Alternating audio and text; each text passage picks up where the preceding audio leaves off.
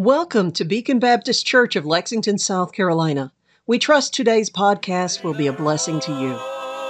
It's called up yonder when the roll is called up yonder when the roll is called up yonder when the roll is called up yonder. Amen. Second Timothy chapter number four, we come to a passage of Scripture, of course, that is very familiar to most in uh, most that are saved and most that have been in church any length of time.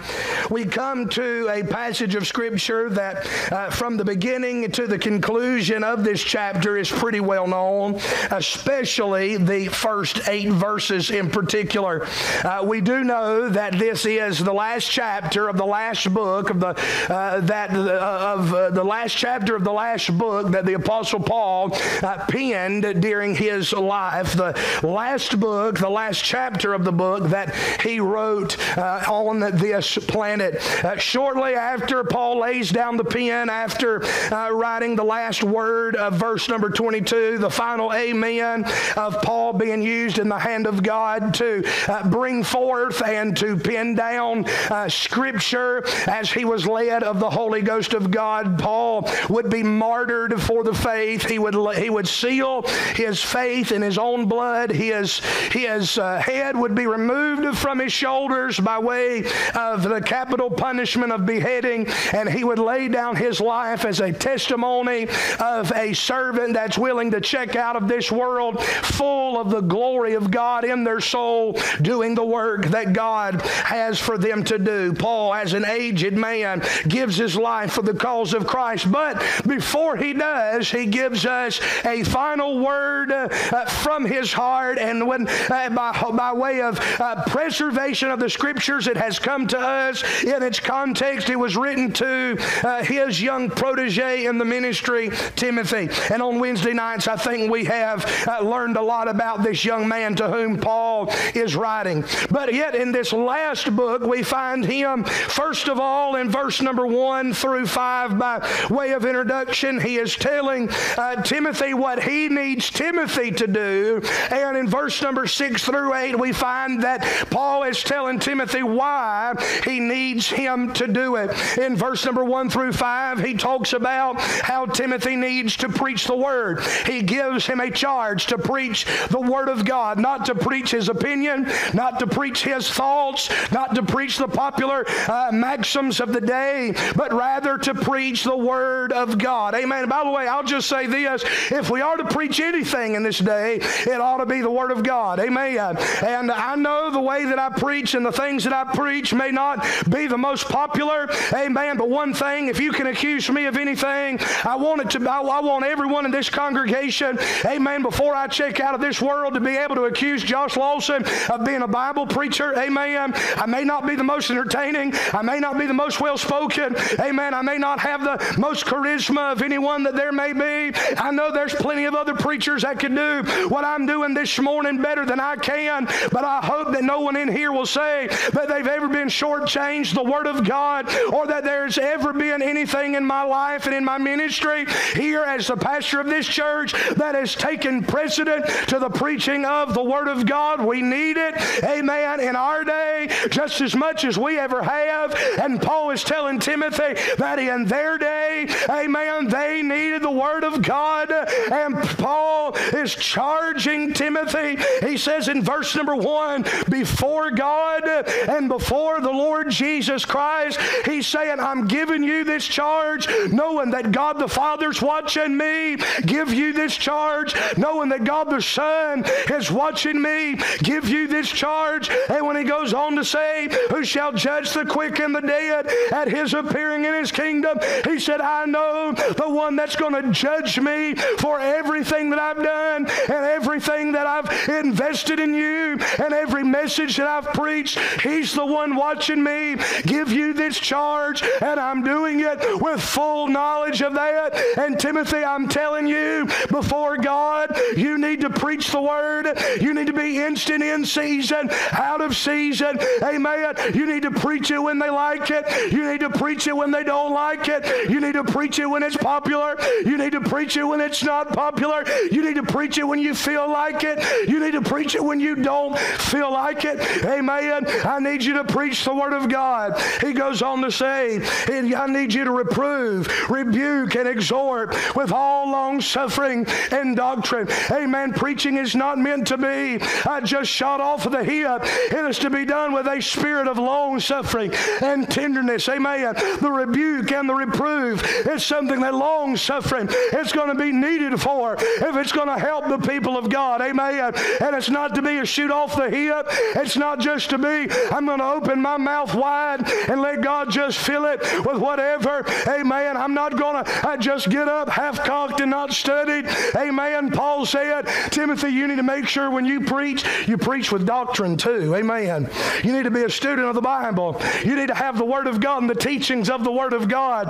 Amen. To bring forth every time you open your mouth. Amen. And I've told this congregation before, uh, but Brother Robert Jarvis, one of my Bible college teachers, he used to ta- he taught us uh, hermeneutics uh, and homiletics. Amen. He taught us about the art of preaching, and he taught us about how to study the Word of God in order to preach. Amen. And so in doing so, he would quote that verse and talk about how these preachers will say, amen, they'll claim that verse out of the Psalms and say, where the Bible says, open thy mouth wide and I'll fill it. And they'd use it as a, uh, they'd use it as a, as a way of saying, if I study or if I write anything down or whatever, I'm not preaching in the Holy Ghost. Amen. I'm just supposed to open my mouth. Amen. Open up to wherever. Open my mouth and God will give me whatever uh, he wants me to say. Amen. And Brother Jarvis used to say this. Amen. He used to tell us, he said, boys, if that's the mentality you have, amen, you'll open your mouth wide and God will be faithful to fulfill the promise of that word. He will fill it, but he won't fill it with doctrine and he won't fill it with a Bible message. He'll fill it with hot air. Amen. That's what he used to tell us. Amen. Paul tells Timothy here that you need to preach, you need to rebuke, exhort, reprove with all long suffering and all doctrine. Amen. And he tells them here, for the time will come when they will not endure sound doctrine. And I believe, as one preacher said, the times that will come, I believe, have come. Amen. Will they not endure sound doctrine, but heap to them, uh, but after their own lust shall they heap to themselves teachers having itching ears, and they shall turn away their ears from the truth, and shall be turned unto fables. But watch thou, he says, in all things endure afflictions, do the work of an evangelist, make full proof of thy ministry. Here's what Paul is telling him.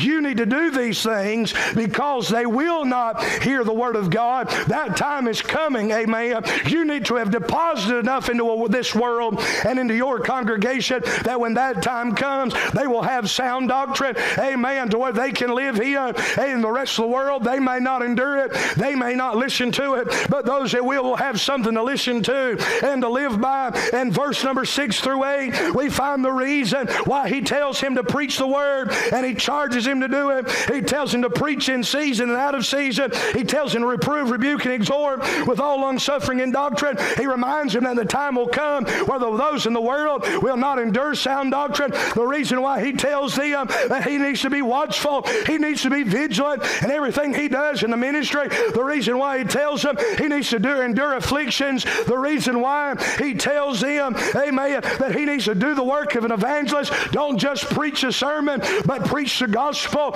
amen, to make full proof of his ministry, to make sure his ministry is everything that God would have it to be. Verse six through eight, Paul tells us why he tells Timothy these things, and the reason is is because Paul said, I'm telling you to do all of those things because those are things that I've been doing and that God's told me to do, but I'm about to check off the same, and when I'm gone there still needs to be somebody preaching the word of God and standing for the truth and rightly dividing it in the ears of the people of God. Amen. Notice verse six, he says, for I am now ready to be offered.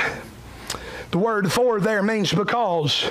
I need you to do this because I'm ready to be offered in the time of my departure. Talking about his departure from this life, from the land of the living, from this world. Amen. He said the time of my departure is at hand. And notice he says in verse seven, I have fought a good fight. In other words, he's saying that at this point in my life, there's not much left before me. There's not many days of labor before me. I'm at the time of my departure. Paul knew as he writes this letter from prison, he knew that he was going to lose his life at the hand of the Roman Emperor Nero. He knows that that's not in the far, uh, far off future. It's something that's very near. He talks about how in preaching the word and in laboring and in making full proof of his ministry and in all of the things that he tells Timothy to do. In doing that, he has been fighting a good fight. That the testimony of his life has been one that Paul fought a good fight. And he says this, I have finished my course, the road, the path, the course that God had for me. He said, I'm finished. There's nothing left for me to do, Paul is saying, other than to cross the finish line. He says, I have kept the faith. Because of that, verse eight, he said, henceforth there is laid up for me a crown of righteousness, which the Lord, the righteous judge, shall give me at that day, and not to me only, but unto all them also that love his appearing. Let me say this this morning. I want to preach this thought a little bit differently than we would normally preach this, breaking it down and just simply seeing what Paul uh, is saying here and making application thereby. But here's the way I want to preach this, and I feel led of the Lord to do so. When we come to this passage, we find Paul is telling Timothy what he needs him to do and why he needs him to do it. He is reminding him that his course is over and that Timothy's course, in essence, as far as now, he is stepping into the role and stepping into the shoes of his mentor, where he'll no longer be the preacher boy, but he will be the pastor, the man of God. He will be Paul's successor in the ministry. Paul tells him in, the, in his list of what he needs him to do, in verse one through five, he is telling him, I have fought a good fight, and now I I need you uh, to fight a good fight. However, through all of this, when Paul points back to the past, we're reminded of the kind of fight that Paul fought. And the kind of fight that no doubt we even see throughout First and Second Timothy, Second Timothy in particular, Paul has led up to this moment by giving Timothy instruction so that when he begins to enter into his fight, he'll know what to expect. Paul says, I have fought a good fight.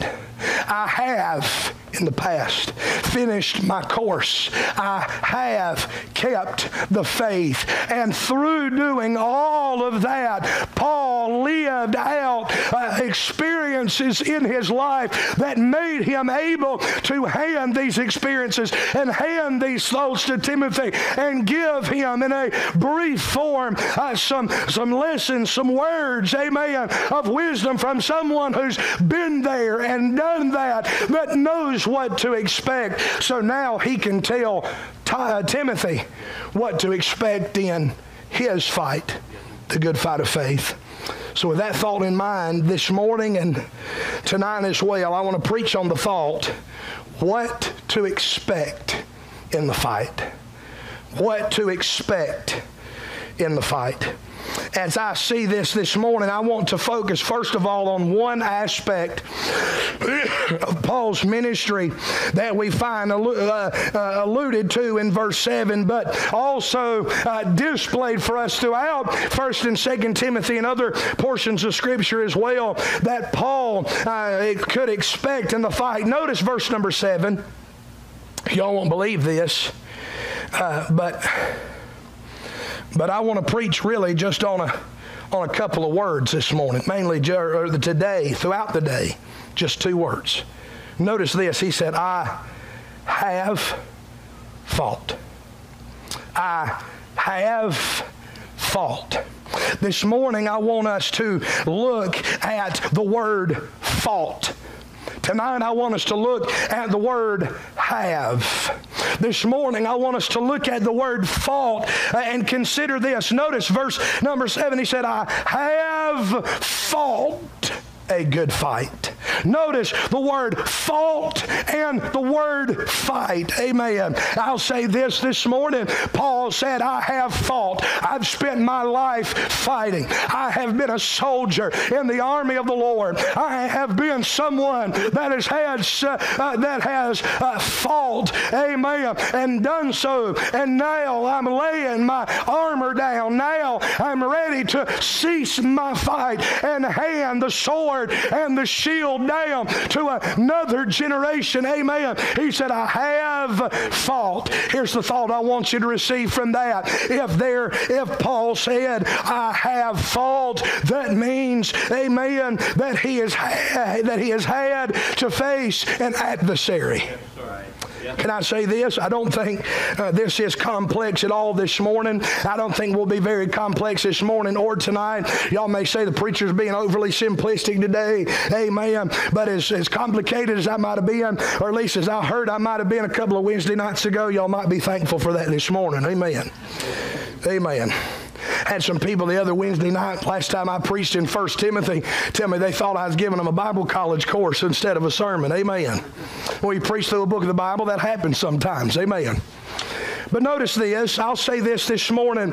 When Paul uses the word fight, he's letting us know that he has fought a good fight. And I'll say this, every fight that has ever been fought has been fought against an adversary. Sure. Without an adversary, it wouldn't be a fight. Right. Without an adversary, there would be no fight. Amen. If there wasn't an adversary, amen, and you show up to a fight, amen, and the adversary doesn't show up, guess what? You're there by yourself. It's hard to have a fight with yourself. Amen. I'll say that not only is it hard to have a fight with yourself, but if you're fighting with yourself, that's also pretty foolish. Amen. But without an adversary, there is no fight. The opposition that makes a fight what it is, amen, uh, is the fact that there is someone to fight against. So this morning, I want us to consider the what we are to expect in the fight. And as we think about what we are to expect in the good fight of faith that you and I, as Timothy, have been called to fight in. Let me remind you, here's what we'll deal with this morning, that there are adversaries that we are to fight. If you're going to fight the good fight of faith, you can, you mark her down, friend, you can expect adversaries. So this morning, I want us to look at a couple of adversaries. Notice with me this morning, first of all, I'd like to say that we there is an adversary of powers that we can expect to fight. Paul's letters to Timothy are filled with the warning of the powers that every Christian who desires to serve God will have to fight against. Go with me to First Timothy chapter number four.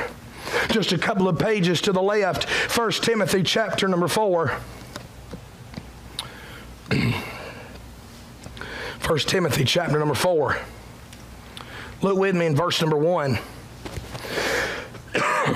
These are in no particular order. First Timothy chapter number four, verse number one.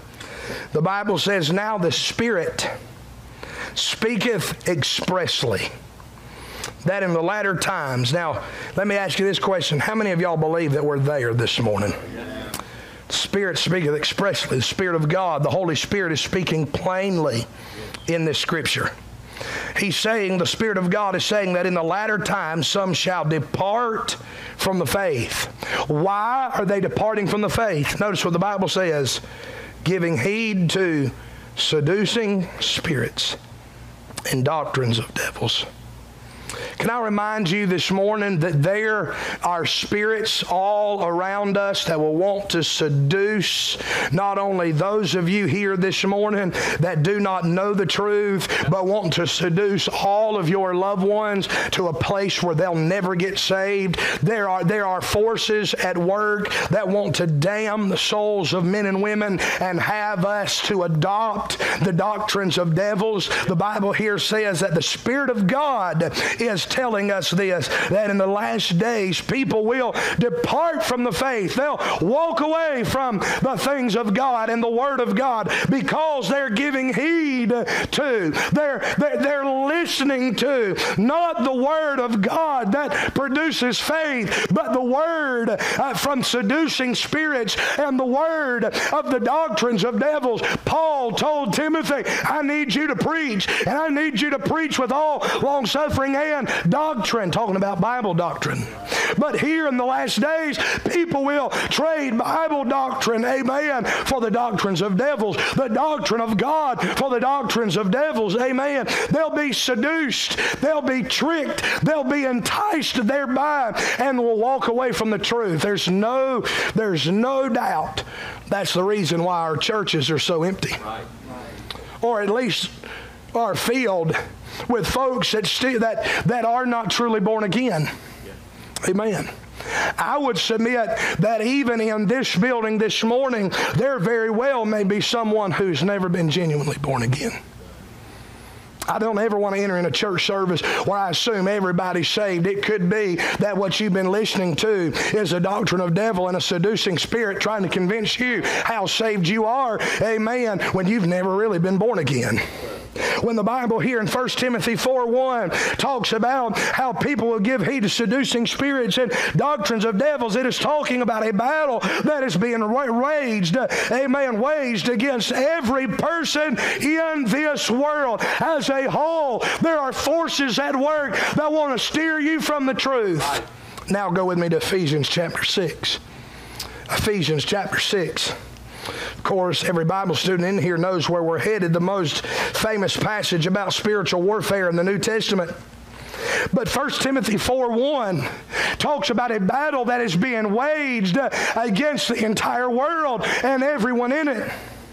But Ephesians chapter number six and verse number twelve speaks specifically about a battle that is being waged against believers. Not just the entire world en masse, but against believers. Notice what the Bible says here, verse number ten. Finally, my brethren, Paul here speaking to those that are his brethren in the faith, be strong in the Lord and in the power of his might. By the way, you cannot be strong in the Lord that is not your Lord. And you cannot uh, have the power of his might unless he is in you through the person of the Holy Spirit of God. Look at verse number twelve, or excuse me, verse number eleven. Put on the whole armor of God that you may be able to stand against the wiles of the devil, the trickery of the devil. Verse twelve, for we wrestle not against flesh and blood, but against principalities, against powers, against the rulers of the darkness of this world, against spiritual wickedness in high places. Why do we need the armor of God that is described in this famed chapter? Why do we need to put on the whole armor of God? Why do we need to be strong in the Lord and in the power of his might? It is because you and I that are saved by the grace of God are in a wrestling match. We are in a war. We are in a battle against someone and his forces that are our adversaries in the good fight of faith. Amen. You're not going, if you're saved by the grace of God, you will not leave this world without having been in a battle. Can I say this?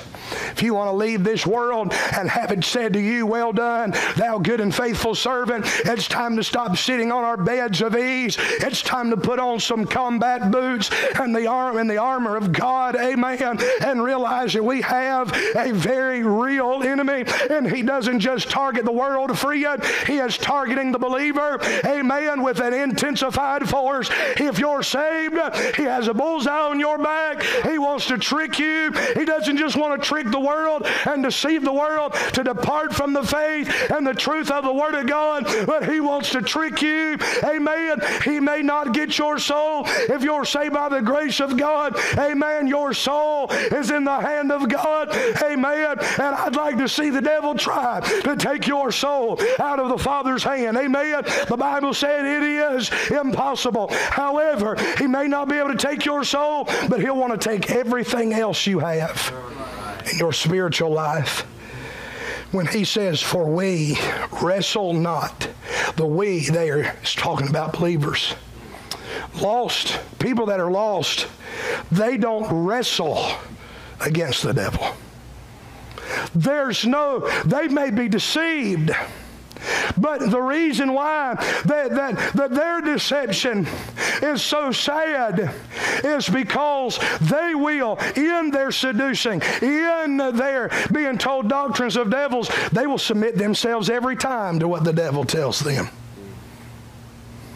It takes the Spirit of God to come in and counterbalance everything that the devil is doing in order to save a soul from certain destruction in hell, to take a child of God, uh, to take a, a child of the devil and turn them in to a child of God. There's God's at work and God's fighting to make that transaction take place.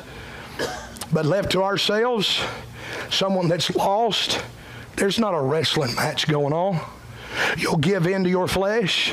You'll give in to your father, the devil, and what he wants for your life. It's only when the Spirit of God takes up residence in you and it becomes Christ in you, the hope of glory, that there begins to be a battle that takes place between the flesh and the Spirit, between the natural man and the spiritual person. Amen. There's only, only when you're saved does that happen. But the Bible says for the Christian, you are in a wrestling match. You are a target of the devil. Amen. And you need to worry. You need not worry about your fights here on the, on the earth. Amen. But there's something bigger that's after you. You know, most of the time in our Baptist churches, we have more friendly fire than anything.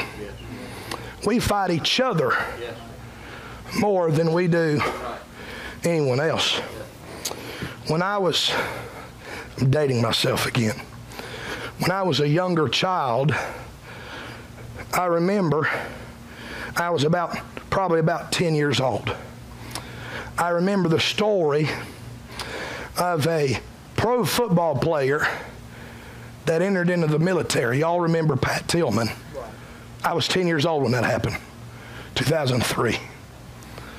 And I'm dating, I know, y'all laugh at me every time I do that.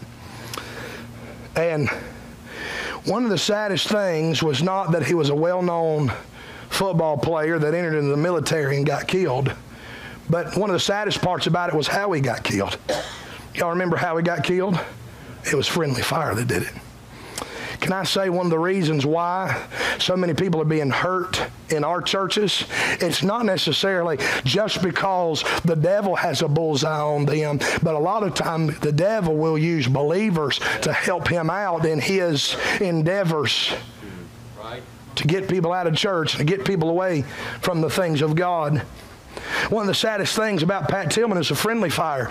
But even, but, but it, as sad as that is, it's amazing that people who call themselves believers will fight each other more than we do the enemy that we really do have. We, this, this church, and, and like I said, I wish, I wish we had more of our church family here with us this morning. Hey, there's just, when, when folks are out, you just feel like your family's not whole. Amen. When the church is full, there's an energy because the family's together. Every Sunday morning is a family reunion around the house of God. Amen. And, uh, you know, it, to, to think about how much friendly fire there are, it is in our churches where we'll shoot our own and we'll pick off our wounded. It's a sad thing to consider that as a testimony of most churches and most believers, when we should realize that here at this church, amen, we're not adversaries one with the other. We're family. We're friends. We are, biblically, we are fellow soldiers. Right. One of the worst things you can do is shoot a soldier, uh, take out a soldier that is on your side of the conflict. Not only are you losing strength in numbers, but you have betrayed one of your own, one of your own compatriots. We ought to take our fight to the enemy, not to each other. We wrestle not against flesh and blood. And I believe that would include not only flesh and blood, part of humanity, but also part of the body of Christ. But we need to remember that who we're wrestling against and who we're fighting against is principalities and powers, the rulers of the darkness of this world, spiritual wickedness in high places. So in First Timothy four one, he speaks about a battle that's being waged against everyone in the world. In Ephesians six twelve, he's talking about a battle that is being waged against every believer and every child of God collectively. He says, we as brethren wrestle against the powers that be together. Now go with me to First Peter chapter number five.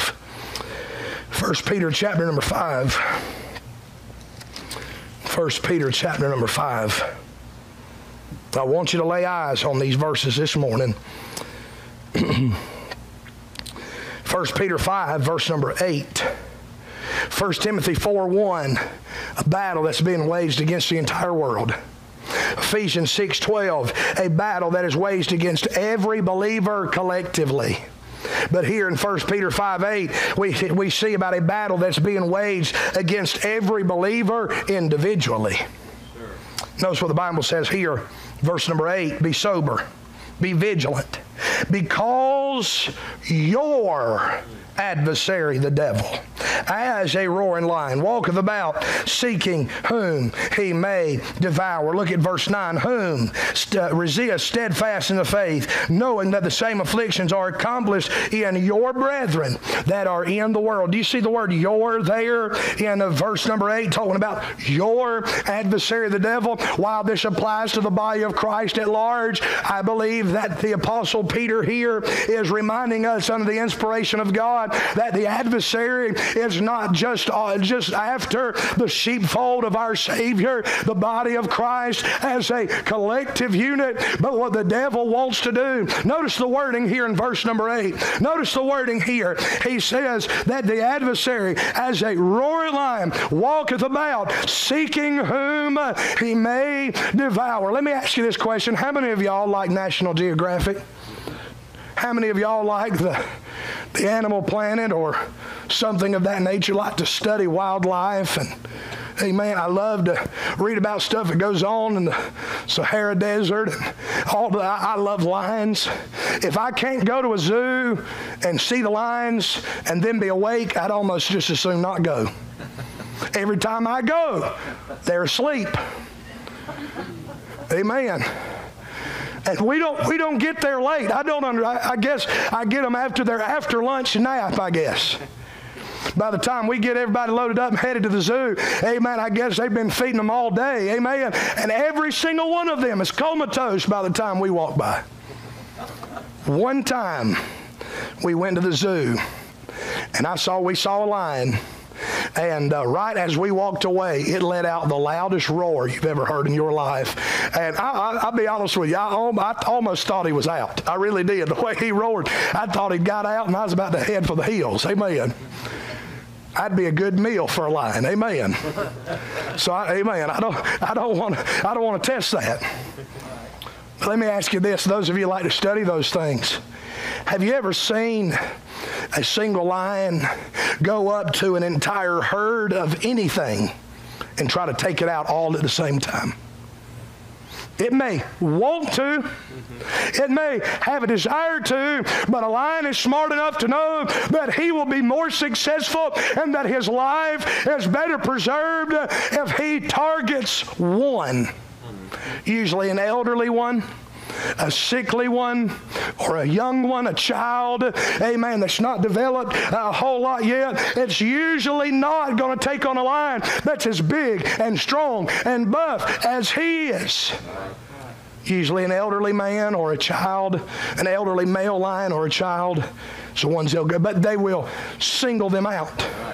Most animals of prey will try to wait for the animal that lags behind the pack, or the one that can't keep up. uh, to, to the rest of the group, and that be the one that they stalk and they stalk and they devour. The lesson of this verse is that while the devil has a plan, and the wiles that were talked about in Ephesians chapter number six, that talked about how we and the brethren, amen, are wrestling against the forces of evil and against the devil and the principalities and all of the demons of hell that are attached under his authority. While he has a wiles, which literally means military strategies, he has a battle plan, he has a military strategy for every one of his enemies. Amen. Every child of God, the ones that he is going to go after and devour. He has a plan for you as an individual. He wants, Brother Tommy, he doesn't just want to destroy your family. He wants you. And if he can get you, he knows he can get them. And so if he gets you out of the way, then he might be able one by one to pick off the rest of your family. Don't think that the devil is not satisfied with taking the grand scheme of his plan and applying it to one individual. The devil is not concerned necessarily with how many he can take out at one time. What he wants is to take some out. The devil is not very content with going to hell by himself. He realizes because of the pride that got him kicked out of heaven, the sin that cast him out of the favor of God. In Isaiah chapter number fourteen, he realizes what he did in the garden with Adam and Eve, causing God's choice, uh, love, his son that he created uh, to, to, uh, to fall into sin. By the way, that's not heresy. The Bible does call Adam the son of God, creation of God, offspring of God. He's not, he, he knows that because he did all of the things that he did to make him who he is, to make him the devil, to make him Satan, that he's headed for a lake of fire. He knows that. He has done everything that he can throughout the thousands of years of human existence to try to stop, to try to slow down, to try to impede what he knows is God's plan for his existence, to cast him and death and hell into the lake of fire forever. He knows that day's coming, but he's not satisfied with going alone. When you enter into the first couple of pages of your Bible, you will find the devil actively trying to make sure that he does not enter into his destiny, his demise by himself. From the Garden of Eden, if he could have Eve, amen, he wanted Eve. And by the way, he picked her off when she was alone.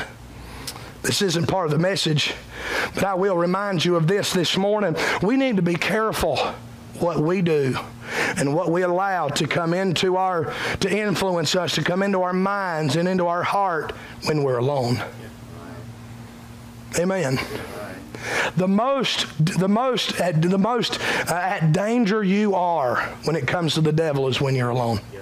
He has a collective will for our life as believers, a plan, a strategy to destroy us, but he has an individual plan. He, and notice the Bible says he is your adversary. The Bible says that we are to be sober. We are to be vigilant. We are to have our eyes wide open and be alert. We are to be on guard because we ought to know that he has an individual plan for our demise. He wants to devour you. You know what that word devour there means in your Bible? It means to absolutely tear to shreds. It means to leave nothing left. It is like that lion in the, in the desert somewhere that's got a hold of the wildebeest or whatever it is, and he's left the carcass laying there, and he's walking off with an appendage. Nothing's left. It's been dismantled. It's been torn to pieces to where what you see When you see what he's got a hold of does not look like it did when he got a hold of it. Can I just remind you of this this morning?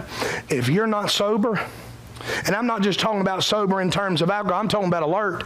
Amen. I will say, hey, if you give yourself to drunkenness, amen, you won't, you won't be physically sober, but you also won't be spiritually sober. Right. I think that's also one, that's one of the vices that is causing such spiritual decay in our society. And it's always called spiritual decay. You study history, it is called spiritual decay in every society that has held it. Amen. There's a reason. That's another message for another day, but there's a reason why God says don't even look at it when it's fermented. Amen. But tells us to be sober, tells us to be vigilant, to be wide awake, to be alert, to have our, our, our senses tuned in and to be watchful. And the reason for that is, is because if the devil gets a hold of you in a moment of weakness and he gets a hold of you and begins the process of trying to devour your life. Amen. By the way, Peter is speaking this to Christians. He wants to devour you. And he wants to leave your life not even a shell of what it looked like before he got a hold of you. There are people in churches. There's pe- there have been people in this church that they could look back at their life and say, I don't know how I got from there to here. I don't know how this happened in my life. I don't know how this uh, took place. I don't know how this, how all of what I'm experiencing now has come to pass. I don't know why my life is in shambles, preacher. I'm telling you this morning from the Word of God why our lives get messed up that way. It's because we give the devil a foothold. We're not sober. We're not vigilant. We're not paying attention. And in a moment of weakness or in a moment of aloneness or in a moment where the devil thinks he can get in, he will. And he will absolutely leave no traces of your life before he got a hold of you. Remember, Ephesians chapter number four and verse number twenty-seven tells us how powerful our adversary is. When it tells us in Ephesians four twenty-seven, neither give place to the devil. Here's what giving place to the devil means. Giving him an inch, giving him a, a gap in the fence of your life. I'll close with this illustration this morning. I've got other things to preach. Thought I was going to get out of the adversaries, but we'll come back tonight. That was my plan anyway. Let me say this. I've been studying this week, in addition to this message, I've been studying Luke chapter fifteen. And I've been studying about all three of the aspects of that parable of lost things that's given. The very first one that is talked about is the sheep. It becomes lost because it goes astray. And one of the things that I studied about sheep told me that there are three different ways, and I'm not going to get into the three this morning, I'm just mentioning one, but there are three different ways that a sheep would typically become lost and go astray. And here is something that's very interesting about the sheep that goes astray. A sheep that goes astray does not go astray at the fault of the shepherd. Never does. If you go astray, you'll never be able to blame God for it. Amen.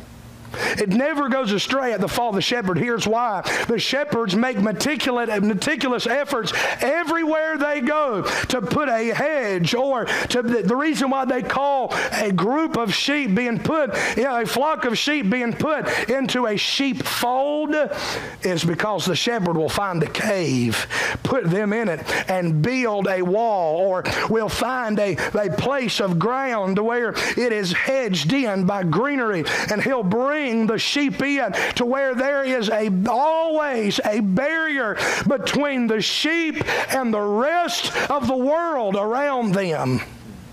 The shepherd stays vigilant and he stays awake to make sure that the sheep cannot get loose.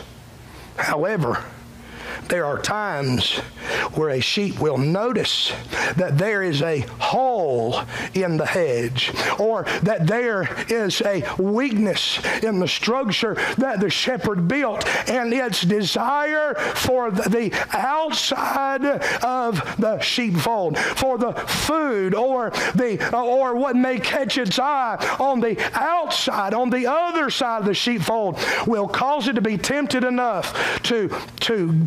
press at that place to try to um, try to take advantage of that weakness, and then when it gets through, it'll wander off. And if there's anything about a sheep, that sheep will die without its shepherd. It cannot survive on its own. And there's a great picture of our Lord and salvation in that. But here's what I'm saying this morning. When the Bible talks about neither give place to the devil, God has given us things in our life that as His sheep will build up the hedge between us and the devil and the things of the forces of our adversary and the world, the flesh, and the devil that want to pick apart our life. He has given us a way, given us a barrier to protect us. But you and I can find a place and give that place to the devil to come in, to allow the devil to, to know how to get to you to where he can devour you. Don't give place to the devil. Why? Because he's strong enough, he will absolutely de- destroy you. There's the devil, the, the demons of hell. Amen. First John four one says this, "Beloved, believe not every spirit, but try or test the spirits, whether they are of God, because many false prophets are gone out in the world. Hereby know ye the Spirit of God." Y'all listen to me this morning. Hereby know ye the Spirit of God. Every spirit that confesseth that Jesus Christ is come in the flesh is of God. And every spirit that confesseth not that Jesus Christ is come in the flesh is not of God. And this is that spirit of Antichrist, whereof ye have heard that it should come, and even now is already in the world. Ye are of God, little children, and have overcome them. Talking about the adversary of powers in this world, because greater is he that is in you than he that is in the world. Can I remind you this morning, if you're ever going to have a hope to have victory and to have protection against the adversary of the powers and forces of hell against your life, you have got to know that greater is he that is in you than he that's in the world. That's more than a cute saying. It's more than a quaint saying. It takes God to defend yourself against the devil. It takes the Spirit of God and the Word of God and the things of God and the house of God, yes, sir, to build up an appropriate hedge. And it also takes your personal will to let God's hedge stay strong in your life, and you won't volunteer a hole for the devil to come into your life. Adversary of powers. Tonight we'll look at some other ones. Let me say this. There's a very real adversary against your life. He doesn't want you to succeed in the things of God.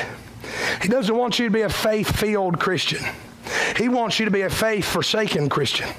He wants you to, to, while you may be saved, he wants you to live as if you're not.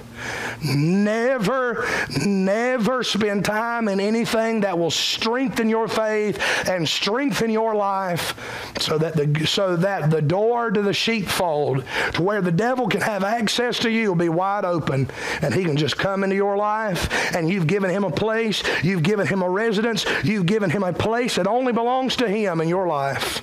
It's not what we need. What to expect in the fight of faith? You can expect an adversary of powers that's going to come against you. The, the forces, the powers of the darkness of this world, they're coming after us. And we need to know that we are to expect them, we are to watch for them, and we're to let God help us get the victory over them. Thank you for making us part of your day. We would love to hear from you. Please find us on Facebook or at our website, b b c lexington dot com.